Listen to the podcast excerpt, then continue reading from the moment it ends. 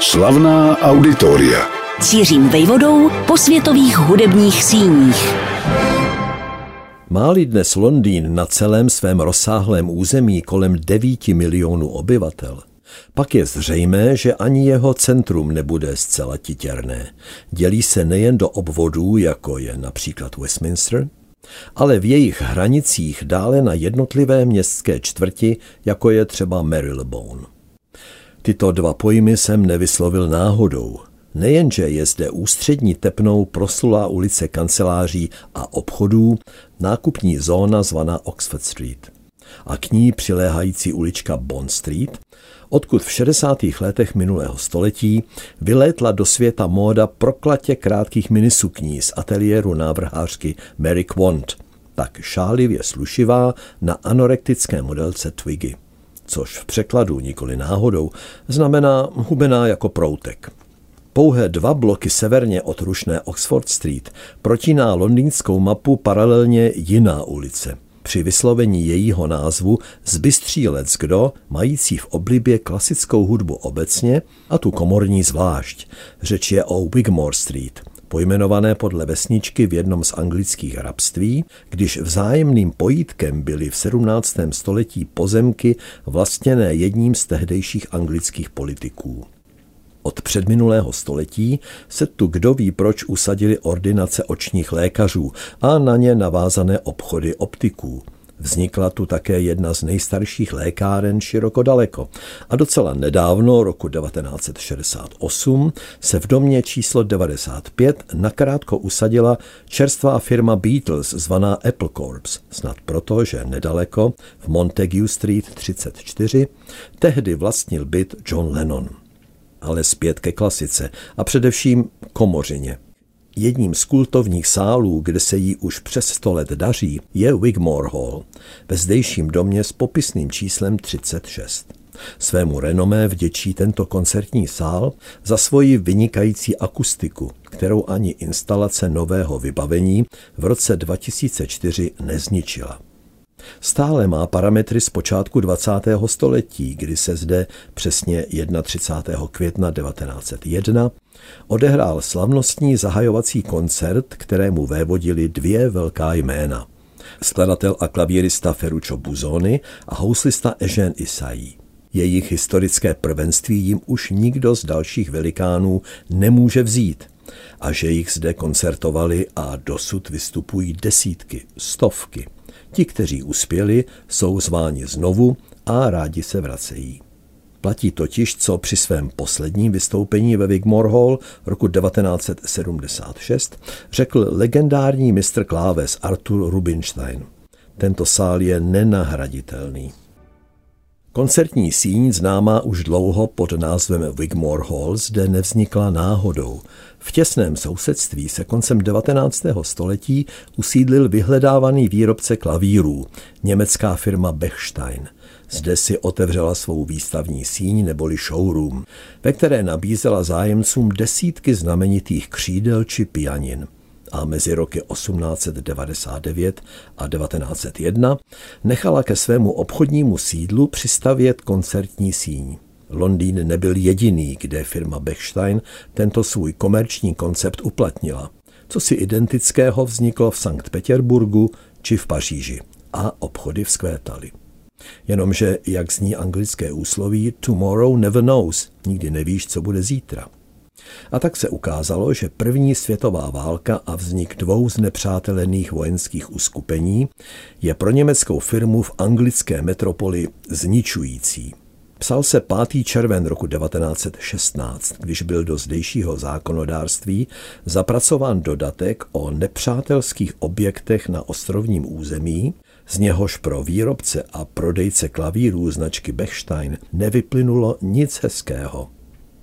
Její prodejna, sklad, ale i koncertní síň byly, když už ne přímo znárodněny, tak nuceně uzavřeny a za babku rozprodány.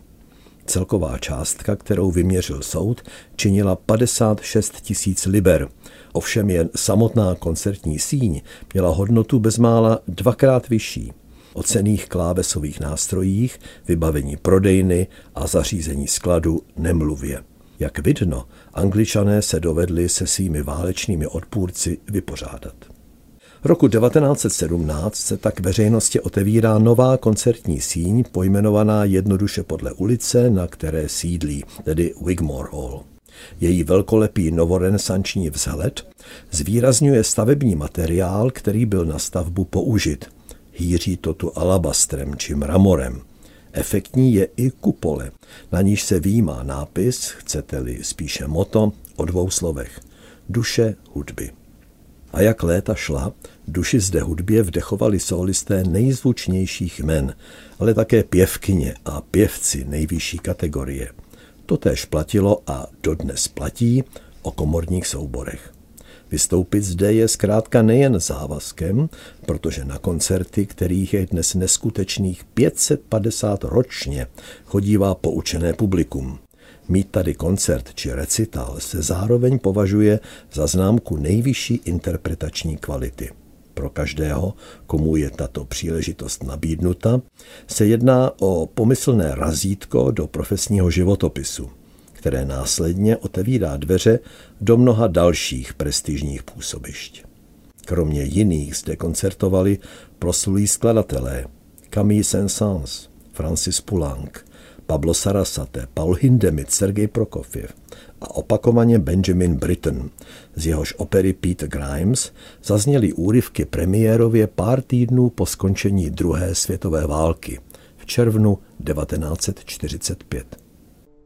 Nejdéle působícím ředitelem, který stál v čele Wigmore Hall 37 let, byl William Lyon – Vydržel zde od roku 1966 do roku 2003 a zavedl tradici tématických koncertních sezón věnovaných v nejrůznějším podání významným skladatelům Bachovi, Haydnovi, Schumannovi či Perslovi, ale také Šostakovičovi nebo Ligetimu. Po Lajnovi přišel Australan Paul Kildea, renomovaný šéf festivalů klasické hudby, ale vydržel v ředitelském křesle pouhé dvě sezóny, mezi léty 2003 až 5. Poté vsadila správní rada nadace, řídící Wigmore Hall, na teprve 32-letého mladíka z irského městečka Limerick, vystudovaného, ale nepříliš úspěšného operního pěvce Johna Gilhoolyho, který byl ve Wigmore Hall zaměstnán už od svých 25 a projevil se jako nadaný muzický manažer. Nejenže stabilizoval provoz koncertní síně finančně, když získal bankovní půjčku s naprosto neskutečnou dobou splatnosti 300 let. Rázně z ní šlo ukrojit na vylepšení sálu, který dnes v přízemí a na malém balkónu vítá 545 diváků ale zároveň se dá splácet tak pomalu a v nevelkých částkách, že je to velmi výhodné. Víra finančního investora, že náš svět, včetně naší klasické hudby, bude existovat ještě za tři století, je buď dojemná, anebo založená na nedozírném bohatství, které si může dovolit velkorysost. Ať tak či onak, Bigmore Hall už zdaleka není jen koncertním svatostánkem, natož, aby byla v provozu jen večer – přes den se zde konají třeba workshopy. Jejímž smyslem je získávat mladičké posluchače. Existuje tu veřejně přístupný archiv, mapující prostřednictvím tištěných programů, plakátů, letáků či dokonce vstupenek hudební historii. Jeho součástí jsou také audio či vizuální záznamy. Dlouhodobě odtud vysílá přímým přenosem nebo ze záznamu artová rozhlasová stanice BBC 3 anebo menšinová privátní Sky Art TV. Při Wigmore Hall se konají ve dvou či tříletém cyklu dvě soutěže. Jedna zaměřená na mladé pěvkyně či pěvce, druhá na komorní soubory. A novinkou je instituce rezidenčních skladatelů, střídajících se rok za rokem. Mezi nimiž byli například Petr Etveš nebo York Widman. Wigmore Hall také objednává nové skladby. Během sezóny jich tu ve světové premiéře zazní kolem tuctu. Sázkou na jistotu však zůstávají vystoupení slavných interpretů.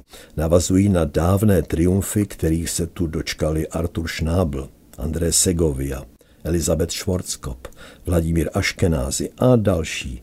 Dnes zde publikum aplauduje Anne-Sophie von Otter, a Janu Bostridgeovi, Andreasi Šolovi či Matiasu Gernemu.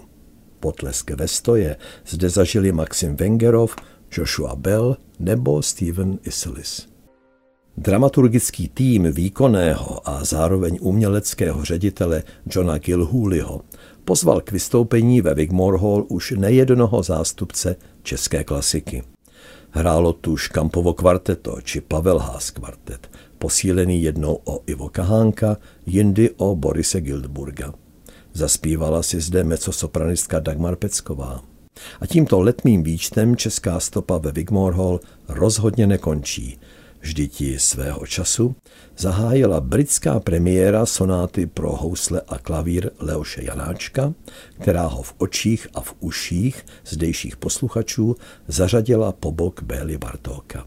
Česká hudba se tu ani v konkurenci světových špiček nestrácí. Slavná auditoria.